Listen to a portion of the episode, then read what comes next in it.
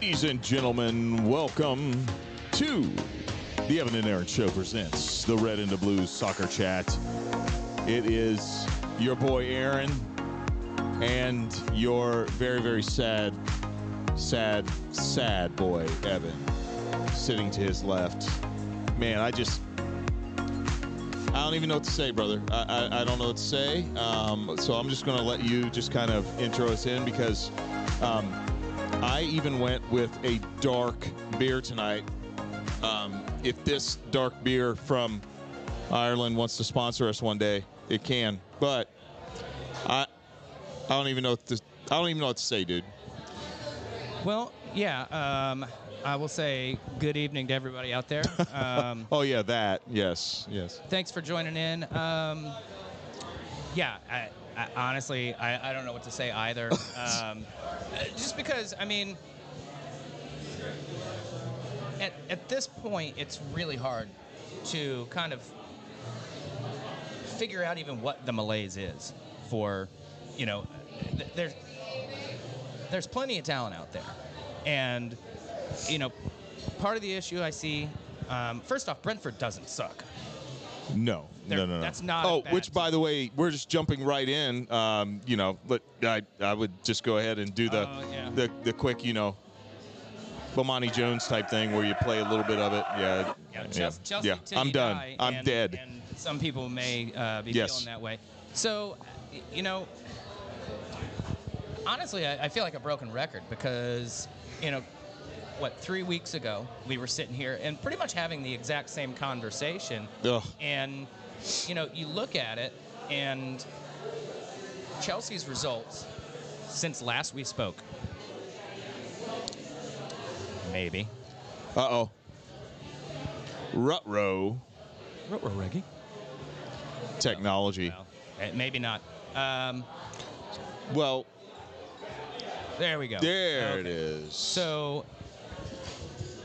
the last time we spoke was, I believe, April 5th. And since then, you've lost 1-0 to Wolves, 2-0 to Real Madrid, which is not, especially away to Real Madrid, that's not an embarrassment. Lost 2-1 to Brighton. Again, they're not bad. Lost, again, 2-0 to Real Madrid, and then lost 2-0 today to Brentford. Yeah. Supporting the LGBTQIA, the legibitic way. Legibitic way. As best we can here. So, I mean, that is... And the match prior to that was Chelsea-Liverpool, which I'm sure when people were getting ready for, you know, the season and where to put those games, we're really expecting that was going to be the one. Table, you know, oh, yeah. Head-to-head matchup. And instead, we got a 0-0... just sort of indicative of what both teams have going on right now. So here's my problem. Here's a problem I have. For the entire month of April, we will have scored one goal. One goal. Mm-hmm. I don't even know where to begin to dissect that. I don't know what's going on. Like, today's match, and this is the truth, Aaron, and I don't know, Blues fans, if you guys are out there, you know, let me know. Today's match was one of the worst matches that I have ever seen Chelsea play. They were all over the place, man. I mean, with the exception of Mudryk and Chilwell working really well on the left side, they were the ones keeping up the pace. And Enzo working hard in the middle. I like the way Fofana looked. At times, but man, I'm telling you, they did not have, because most teams in the EPL, they have a spark, like, you know, that okay, they're building something up and they're going to score. Like, I never got that sense today. I never got a sense of Chelsea building anything. It was abysmal passing whenever they got close. They did not look aggressive at all, except for, like I said, on the left side, they looked, you know, somewhat aggressive. You know, I don't know what to say. It was an unfortunate deflection. Does Kepa save that second one? I don't know. But I think he would. It was just an unfortunate deflection. But even if it did end 1-0, they never looked like they really challenged to get back into this match. Everything was just flat. It was just flat. And the thing is that as Blues fans, guys, we're going to have to start to get used to seeing people go, because this is going to have to happen. We're going to have to clean house. We're going to have to let some guys go that we never thought we would let go. It's just time. And remember what we said on this show at the beginning of this season. I said it is going to be a roller coaster type of season for us. And I said, you know what? We may finish top half, but dude, I think we're in the bottom half. I'm not sure we jump into 10th. I don't think we do. I don't think we do.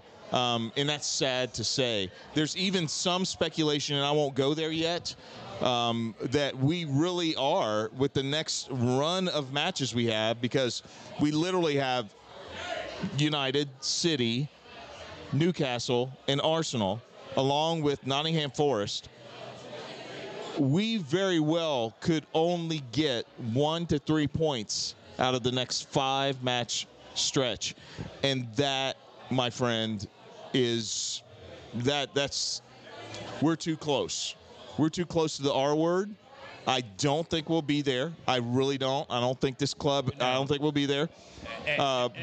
But to be even mentioning that at this moment, and this is where I feel like a broken record, is just unacceptable for a club the caliber of Chelsea. We have tried to dissect what's wrong with this club. I'm not sure.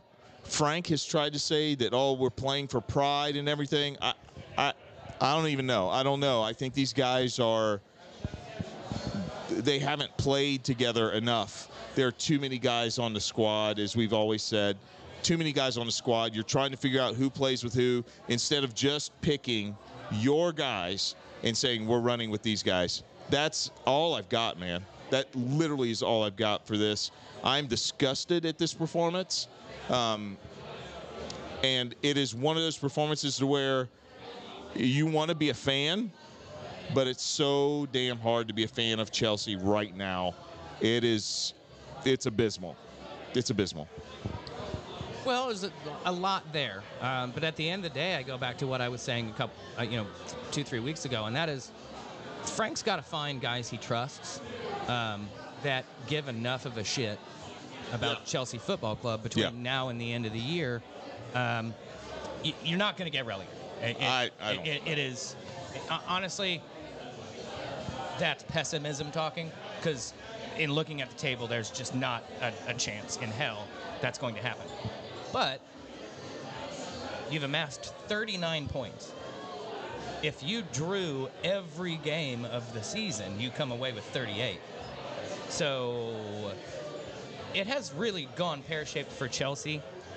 It's hard for me to say, I mean, Frank appears to have had no impact whatsoever. No. I don't see anybody in particular. In fact, what I see is guys like Thiago Silva, who are consummate professionals, don't want to be there.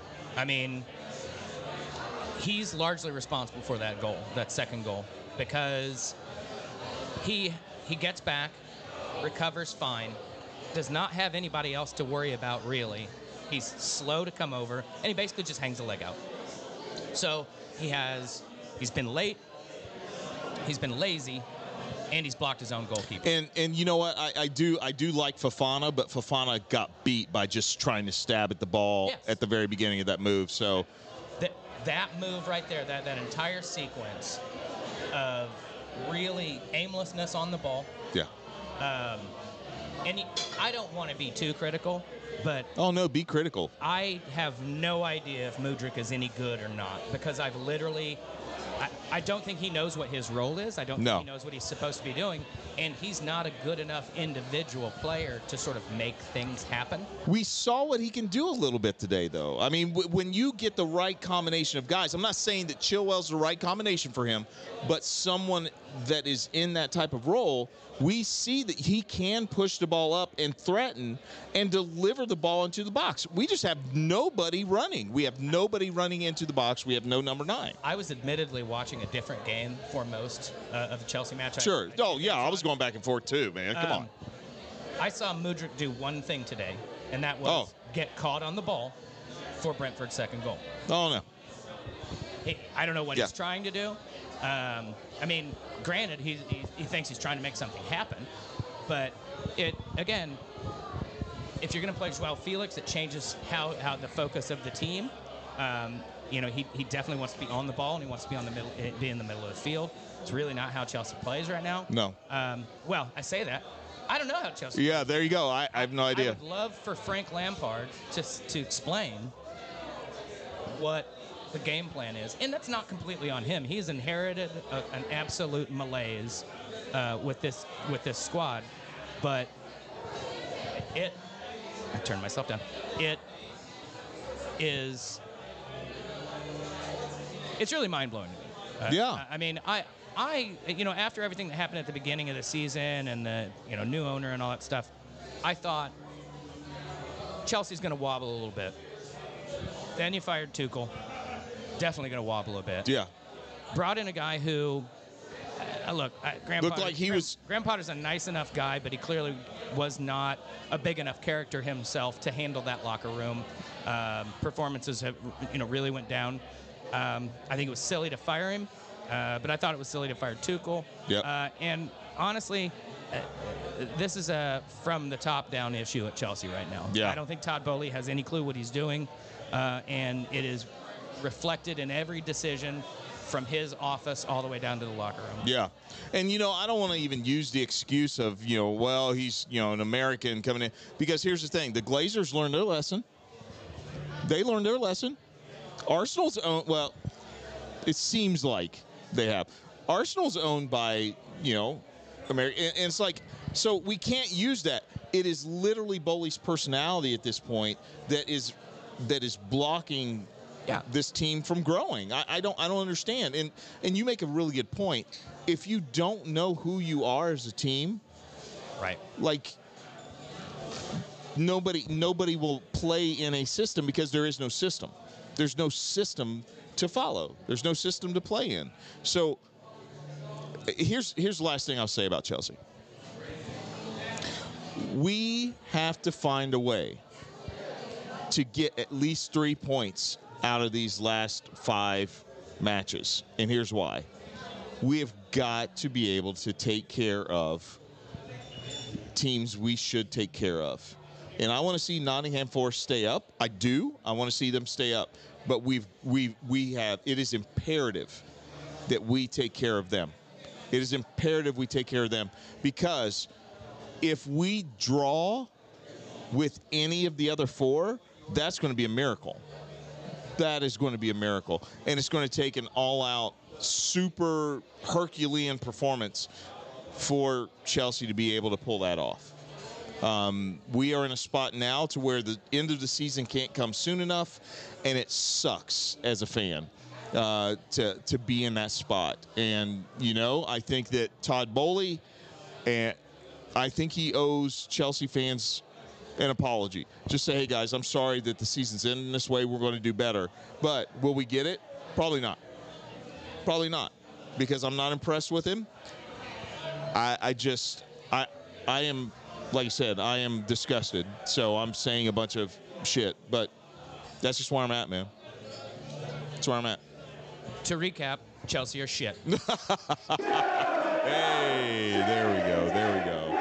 Yep, there you go. Well, my friend, I tell you, you know, the Red Devils are hanging in there. They really are hanging in there, and boy, I tell you, if you think Chelsea has some big matches coming up, Man U has some big matches that actually mean something coming up, man. How are you feeling going into these last 5 weeks of this season? It's a mixed bag right now, really, because I'm really proud of what this team has been able to do, the improvement, I think steady improvement that we've seen all season long. I think they've made some very good progress under Ten Hag. I think the concern right now is things like the capitulation at Sevilla and how long it took to get over Brighton and Hove at the weekend. It's disconcerting from the standpoint of we really look out on our feet. They look leggy. Yeah. The tired legs are making some tired mental decisions at times. And I think it becomes, you know, difficult. We've got a lot of injured players. We've got guys in you know, various stages of suspensions and things of that nature, or, you know, having to address that. And we're not as deep in certain positions. You know, I feel really bad for Harry Maguire. I do. I think he's not shown leadership. I think he's not really shown professionalism at Manchester United, and he needs to be moved on. But he'll go to a West Ham or you know Leeds, somebody like that, and he'll look fine. A team that plays on its on the edge of its own line, doesn't leave space in behind. And teams back off of a little bit. He's going to be able to show all the skills that he had at Leicester that have made him that got him to Manchester United and keep him in the England squad quite quickly. But he's got to go. And when you either have injuries, we're without Rafa and Martinez because of injuries. Got Luke Shaw filling in for Harry Maguire for his suspension at the weekend. But, I look at it, and we've got Wan-Bissaka at right back, and then he puts Diogo Dalot at left back. Well, that tells me he doesn't trust Terrell Malacia much right now, right? Brandon Williams was on the bench. I don't know where we would have gone if he'd have come in. He can play left or right side, but just seemed very strange to me. We've got Spurs tomorrow, and, if Spurs won anything... Are we watching that game tomorrow? Are we watching that match together tomorrow? Or? Possibly. Okay. Yes, it's that time. Yes. But, Spurs got dismantled the other day. Oh, my God. They were down 5 goals inside of 25 minutes. And, Newcastle's hungry and fighting for the top, but they didn't strike me as the kind of team that are going to hang, 6 goals on Tottenham, in the way that they did. So Spurs are going to be angry. So they're going to come out wanting to have a response. And also, they're trying to catch us. Yeah. It'll take a couple games and us stumbling. And we have games in hand. But they're still fighting. Villa are looking real good right now. Yeah, they are. They've crept into the hunt. Then it's Brighton and Hove away, West Ham away, Wolves at home, Bournemouth away, Chelsea at home on a Thursday. May what? 25th. Oh, I'll be back. Okay, cool. And then the last game of the season is against Fulham, so none of these are really pushover games. And this is not an easy run-in, and that's 8 games left in the league, and then on, I believe, what is it, May? No, I'm sorry. Wow, June 3rd. June 3rd. Oh my! Oh, there it is. The FA Cup final. Okay. So, the treble. I'm definitely not excited to play Manchester City. That is, I know it's a Manchester derby, and form goes out the window and all that, but that's going to be a team looking to complete the, the treble, the real treble, the league, the domestic cup, and the Champions League. And only one other team's done that, and that's Manchester United. So City definitely wants to, make a point, and we want to make a point and say, no, we're the only ones that have ever done it, and you're not allowed in that club. Exactly. That's going to be a hell of a match, dude. I watch what Manchester City did to, you know, granted, what's clearly a bit of a sliding and mentally, you know, kind of struggling Arsenal today, but there was not a single moment in that game where you thought Arsenal's really got Arsenal's really got a foothold here. We got Arsenal fans here. A platform to get back into this match. It's just not going to happen. Yeah. And they, you know, from where they were a few months ago when I thought, you know what, of course they have the attacking talent. Right. Very good. Right. They had weaknesses, and you could look at and talk about ways to get at them. Yeah. And I don't see that right now. I don't really see a whole lot of weak spots in the armor. Well, I actually, on the way in, I was able to talk to some Arsenal fans, which, hey, guys, it was good talking to you. You know, and, yes, Saliba being gone, absolutely, that's hard. That is tough. But they even said, they were like, look, we're tired. We played a lot of matches, and you know, I got to give it to them. The fact is that I was joking with them. I said, hey, is Arsenal pulling an Arsenal right now? And literally all four of them said, no, we don't think so yet. Yeah. We don't think so yet. They're still up 2 points. And, you know, and I know it's very slim, and City has a game or two? Two games in hand. They may have given this away, but if they finish strong, I still think it's a season they can be proud of, obviously. I think that they are right there with City. I think that if they just work on their fitness, yes, fine. But here's what I have to say about Man U. I think that Man U can go into that June match just as hype, just as pumped up as Man City does. Because, number one, it's a derby. Number two, it's for the treble. Number three, you're right. You guys are the only ones that done it. And so there is some pride on the line here. And I think all of those guys feel it. But here's my big question. No. Is he going to be fit? Don't know. And, you know, that raises a really good point and goes back to what I was kind of touching on earlier. And that is United aren't deep right now and are very overly reliant, obviously, on, look, you're missing your starting center back pairing. That's going to impact any team, right? Lindelof, to his credit, has played very well, and he had, you know, he's the Iceman. He had ice in his veins to hit that penalty. But we don't really have a good partner for him. We're not going to between now and the end of the year. Varane may come back. Martinez is done for the season. Right. And Casemiro is obviously integral to how this club performs. We've learned that Bruno is integral to how this club performs. Yes. He was obviously missing in that Sevilla match. You know, Eriksen is a wonderful player. He doesn't have the same sort of work rate and coverage that Bruno does. And then obviously, you know, we're really struggling in the number 9 spot, as are a lot of teams. Right, but I would say this, and I want to get your opinion on this.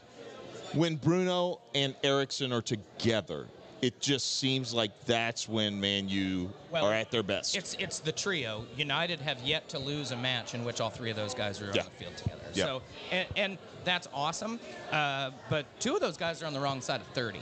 So that's not going to be something that we can rely on, you know, as the season, or, you know, after this season. You know, obviously I think they'll be back. I'm not saying that, but I'm saying you're asking those two guys to cover an awful lot of you know, do a lot of work for us to be successful. So I think another central midfielder in the offseason is going to have to be important. Obviously a backup center back, maybe somebody through the youth academy, I don't know. Yeah. And then a striker. You know, we've been linked with Kane again, wrong side of 30. Knows the Premier League, obviously. Sure. The league's best goal scorer.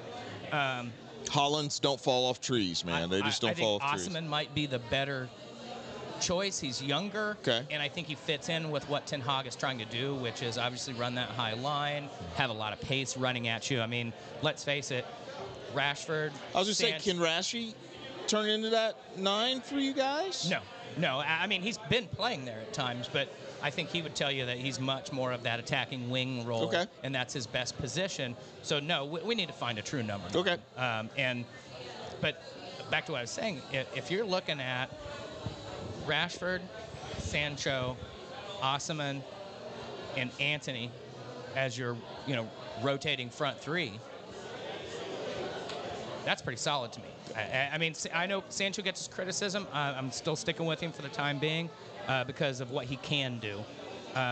But, back to the original question, I'm cautiously optimistic that, we've got 9 games left, and I don't see us taking maximum points, but I'm confident we're going to finish in the top 4 and hopefully bring home another trophy. Yeah, absolutely. Absolutely, my friend.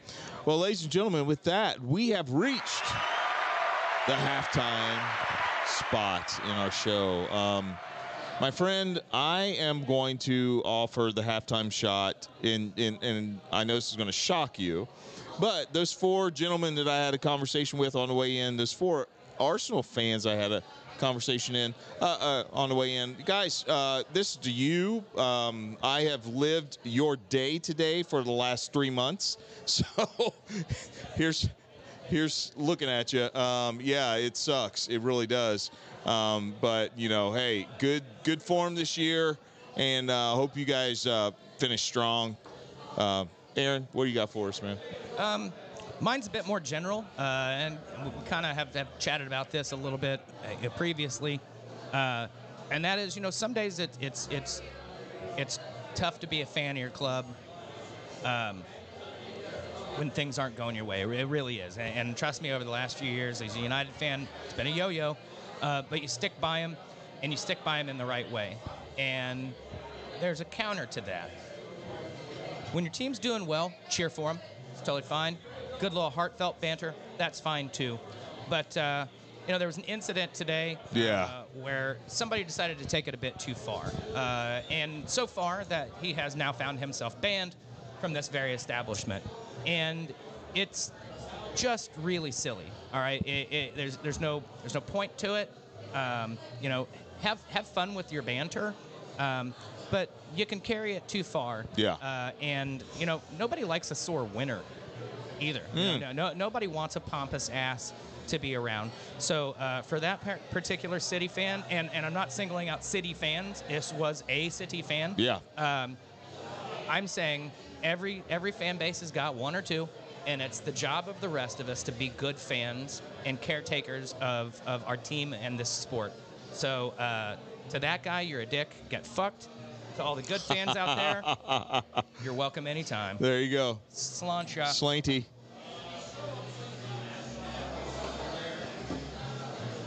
All right.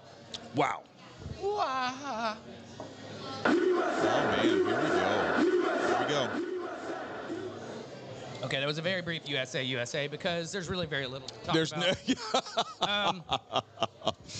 The last game they played was a lot of the domestic-based guys.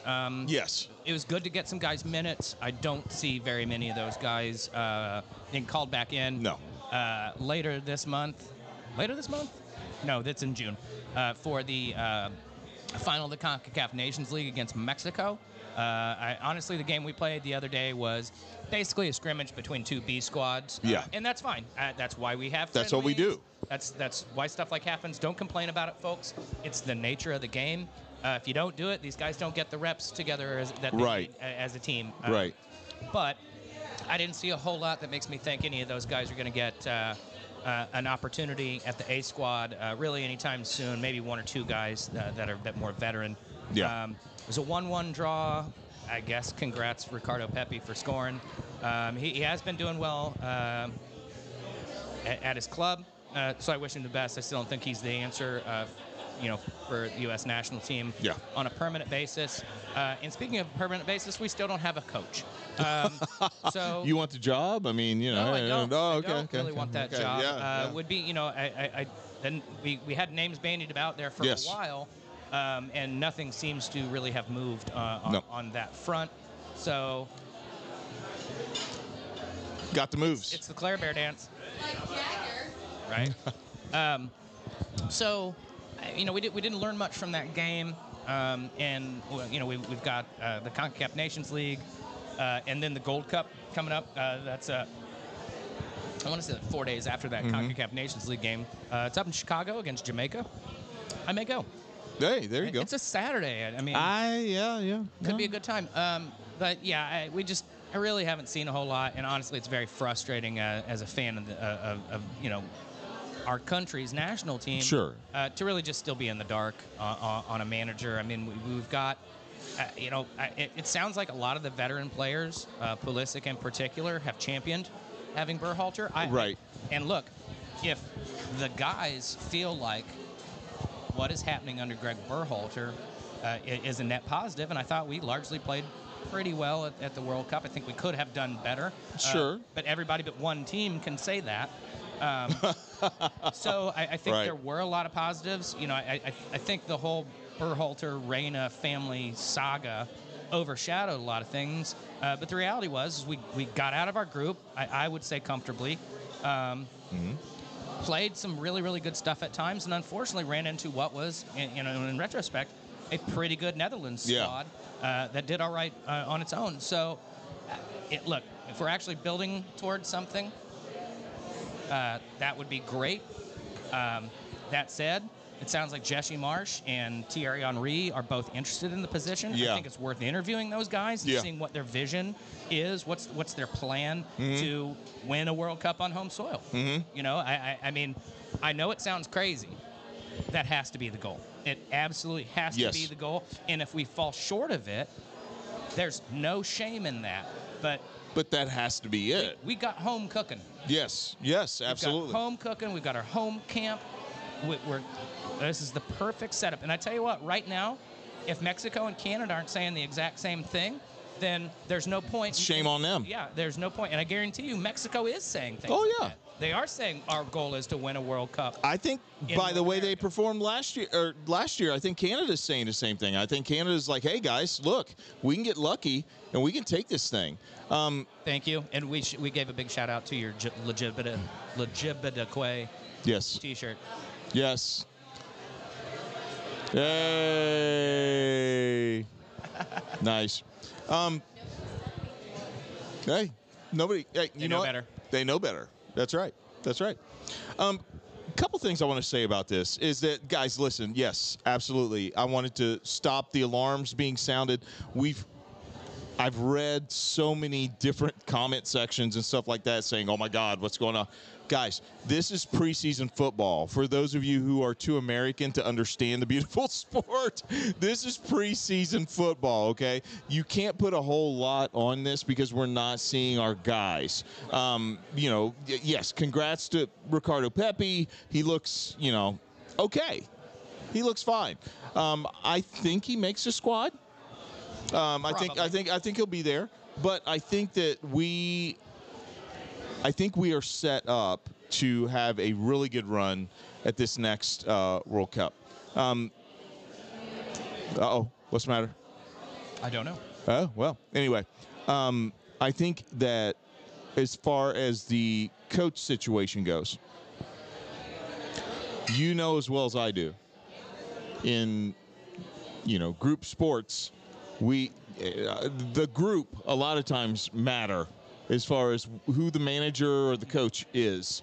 And, you know, Berhalter, for all the shit we gave him last year and then the praise we gave him during the World Cup, I think the guy is a solid manager. And I think that in this case, you want a manager to grow with the team. This is what I think made, and yes, he's kind of an idiot for all the controversy he stirred up, but this is what made Claudio Reyna a good coach for us in the fact that he was able. No, I'm sorry, not Greg Berhalter. Yeah, no. Before, this is what made Reyna a good coach for us is because he grew up. Oh, sorry. No. Who, no, not Reyna. Well, it was Bruce Arena. And Arena. And then. Sorry. That's what I mean. Okay. Bruce Arena seemed to grow with USA Soccer. He seemed to be that guy that kind of just matured along with the team and got it to a point to where we were like, oh, okay, well, watch these guys. And I think that, you know, with Jurgen Klinsmann, we try to bring someone in that was a really good coach. And yes, Klinsmann did great, he did fine, but I want to see USA Soccer speaking. I want to see someone grow with the team. And it seems like Berhalter is going to grow with this team. It seems like that he's gotten more and more familiar with the guys. Seems like he knows how they play. He was able to take a Gio Reyna aside and say, hey, look, here's the thing. You're not going to play that much this time. But here's why. Here's why. And I think that the reason why these guys are now saying, hey, we kind of like this guy, is because of things like that, to where he's like, okay, I know how these guys respond. I know what they can do. And so, therefore, I'm like, hey, why not listen to the guys? However, you have waiting in the wings. You have a guy like Thierry Henry. You have a guy like Jesse Marsch, who have incredible experience in this sport, in this game. Yeah, I get it. But what do you go for? Do you go for rapport? A coach that already has rapport with these guys?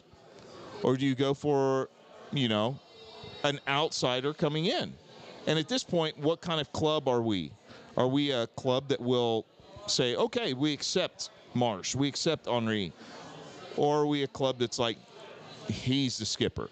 He's the guy that's going to get us there, and we're loyal to him. Because, you know, that matters.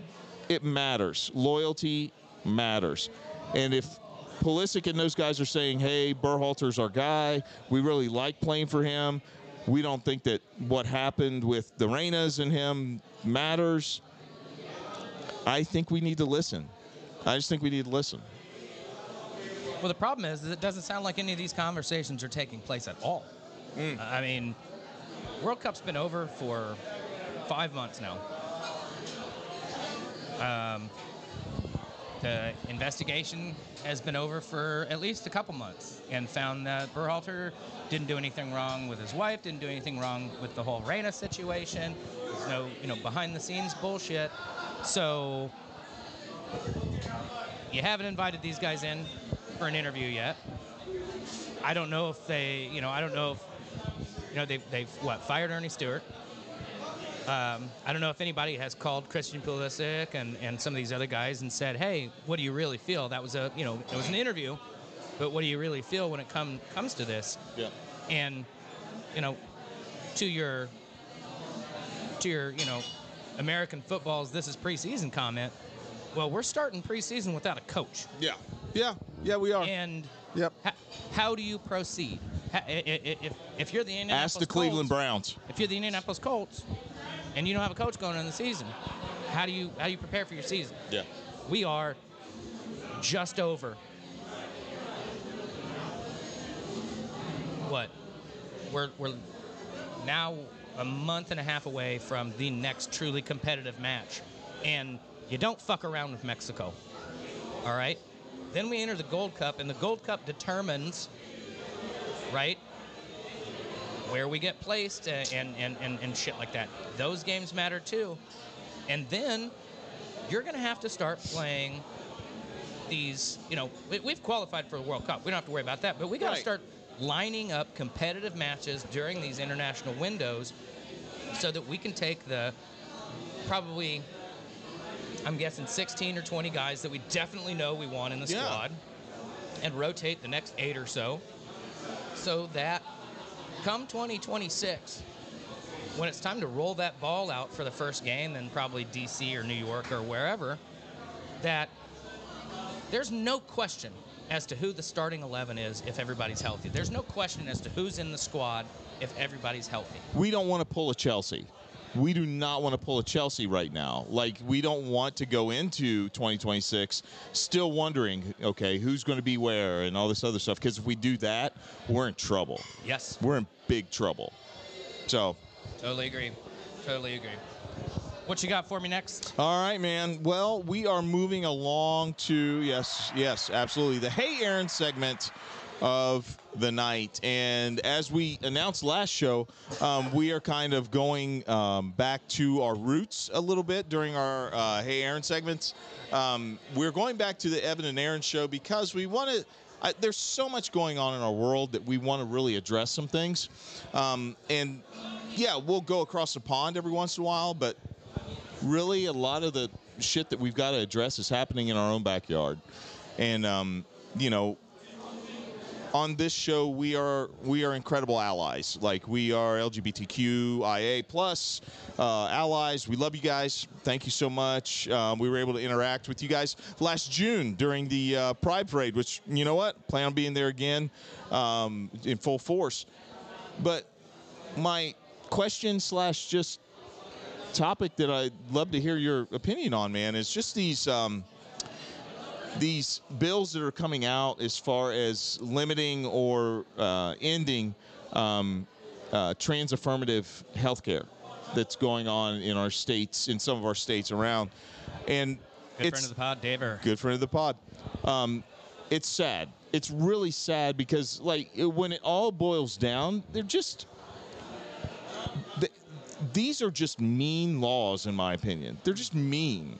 But I want to hear from you, like, just kind of your take on, you know, the whole why and what should we do as supporters and as allies. What can we do to kind of, I don't know, help?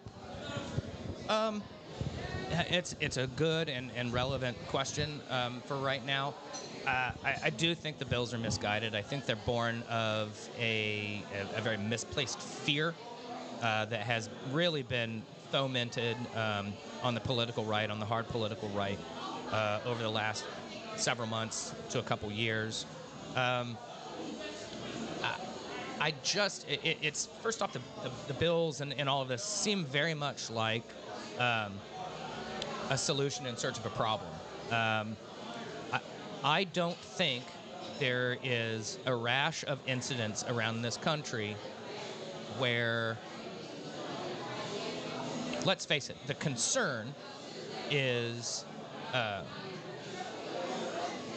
people who are largely presenting as biological males competing as transgender females. Mm. And cut me some slack on the absolute terminology. That's not what this forum is for. I'm absolutely trying to use the appropriate terms where needed. I won't always get that right. Know that I'm trying. My point is that we're not really seeing an issue of, you know, some girl who is just killing it at softball and decides that she wants to be a baseball, you know, be a boy and be a baseball player. Yeah, yeah. The concern, manufactured though I think it is, you know, biological males competing with biological females under the guise of transgenderism and things of that nature. And one, I don't think there's a whole lot of teenage boys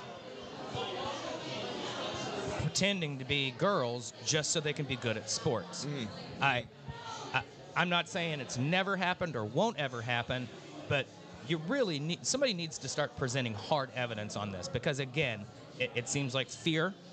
You know, you can probably point to one or two incidents around the country, but the reality is, if these people are actually, say, transitioning, yeah, then, you know, somebody tried to make a point on a talk show. I can't remember specifically what it was, but they were like, you know, you don't have any problem with this. And they're like, no, I don't have a problem with it. And they're like, so you're telling me that if tomorrow LeBron James decided that he wanted to be a woman, you'd be okay with him competing in the WNBA? Speaking of which, and the correct, well, that's what jogged my memory.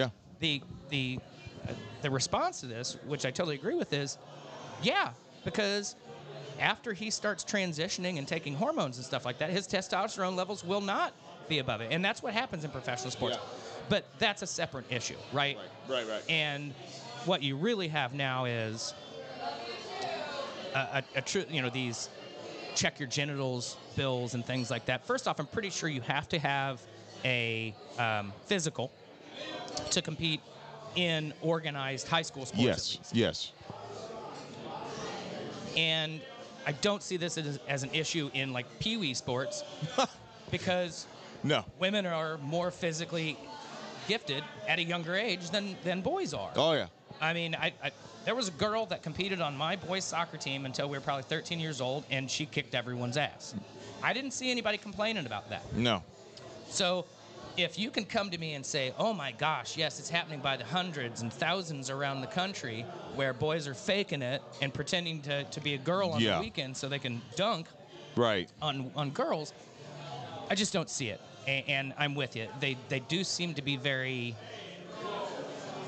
inhumane from the standpoint of they're treating transgender people as less than human, and if you hear their rhetoric, a lot of them actually believe that. Yes. I believe it was a state representative from Tennessee that basically called them subhuman. And, I mean, if we can't... I have to have a sidetrack for a second. No, go ahead. We've known about other genders and intersex or ambiguous sex for hundreds of years. Yes, absolutely. Hundreds of years. Every major society on Earth has had it in some form or another. And you'd know this if you were allowed to open up books, which we're also banning. So this is all coming from one particular place. Yep. And it's yet again a sign of a separation, an us versus them mentality. And it's really ugly. And the answer is vote. Yeah, there you go. Speak out. Don't boo. Vote. If you're going to be an ally, sometimes that means sticking up for people.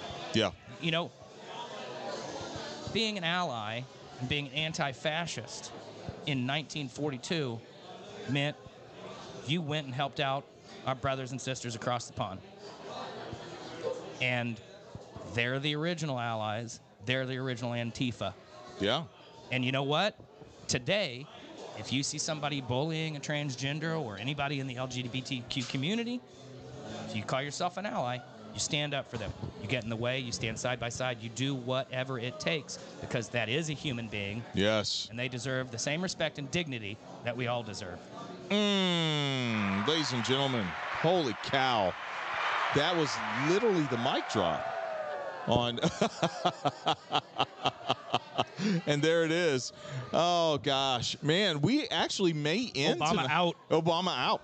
We may end tonight to where IG, you guys get a chance to actually watch the show. Might make it to the gram tonight. So, ladies and gentlemen, listen. Thank you so much for joining us tonight. Man, I tell you, Blues fans, just keep your heads up. You know, we will weather the storm. We'll make it through it, and it'll be okay. Red Devils, man, you guys just keep going, keep doing the thing, man. Because I'm, you know, honestly, and this is what I love about this podcast is that we can give each other shit about our teams and stuff like that. But damn it, as long as it's not City, that's what I'm just saying. See, I'm okay with City coming back and winning the league.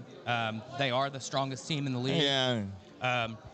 That cup belongs to us. There you go. There you go. And we intend to put red ribbons on it. Yes, yes. So, last part of our show, guys. This is where Aaron gets to send us out with just his random last thoughts. Listen, thank you for joining us tonight. Come out to Chatham Tap.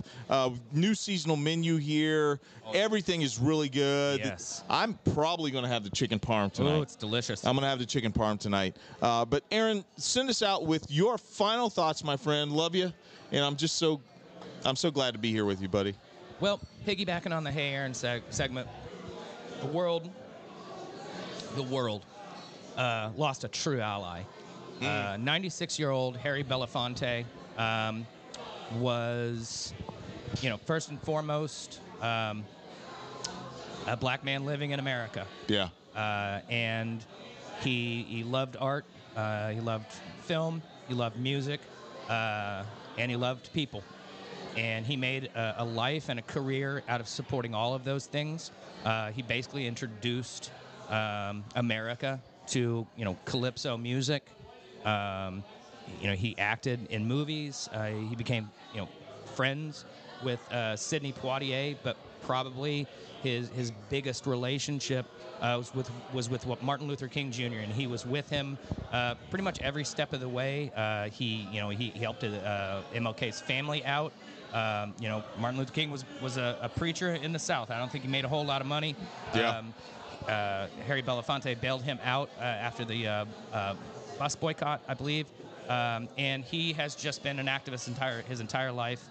Worked with Quincy Jones on We Are the World, which was just the tip of the iceberg with regard to his support for the continent of Africa and trying to get it out from under the yoke of Western colonialism. So Harry Belafonte was just, he was an amazing man, and if you ever saw him, he probably had a big smile on his face, yeah. And gave a very stern talk as well. Yes. Because he lived what he believed, and he deserves our respect and recognition for that, and he was a real one. He will be missed. 96 years old, folks. Yep. So with that, I raise a glass to Harry Belafonte. We need more like him. And that is it, folks. All the news that is not fit to print. Thanks for tuning in, as Evan said. Come out and join us here at Chatham Tap if you're planning to come over the weekend. They're open at normal time on Saturday with the regular menu, but again, that seasonal menu, try it out. Yes. I'm quite the fan of the Chicken Caesar Rep. There you go. And then, in addition, 9 o'clock on Sunday for all the games. Man, big, huge matches coming up for the next month. Make sure you get out and enjoy them, guys. Have a good night. Peace.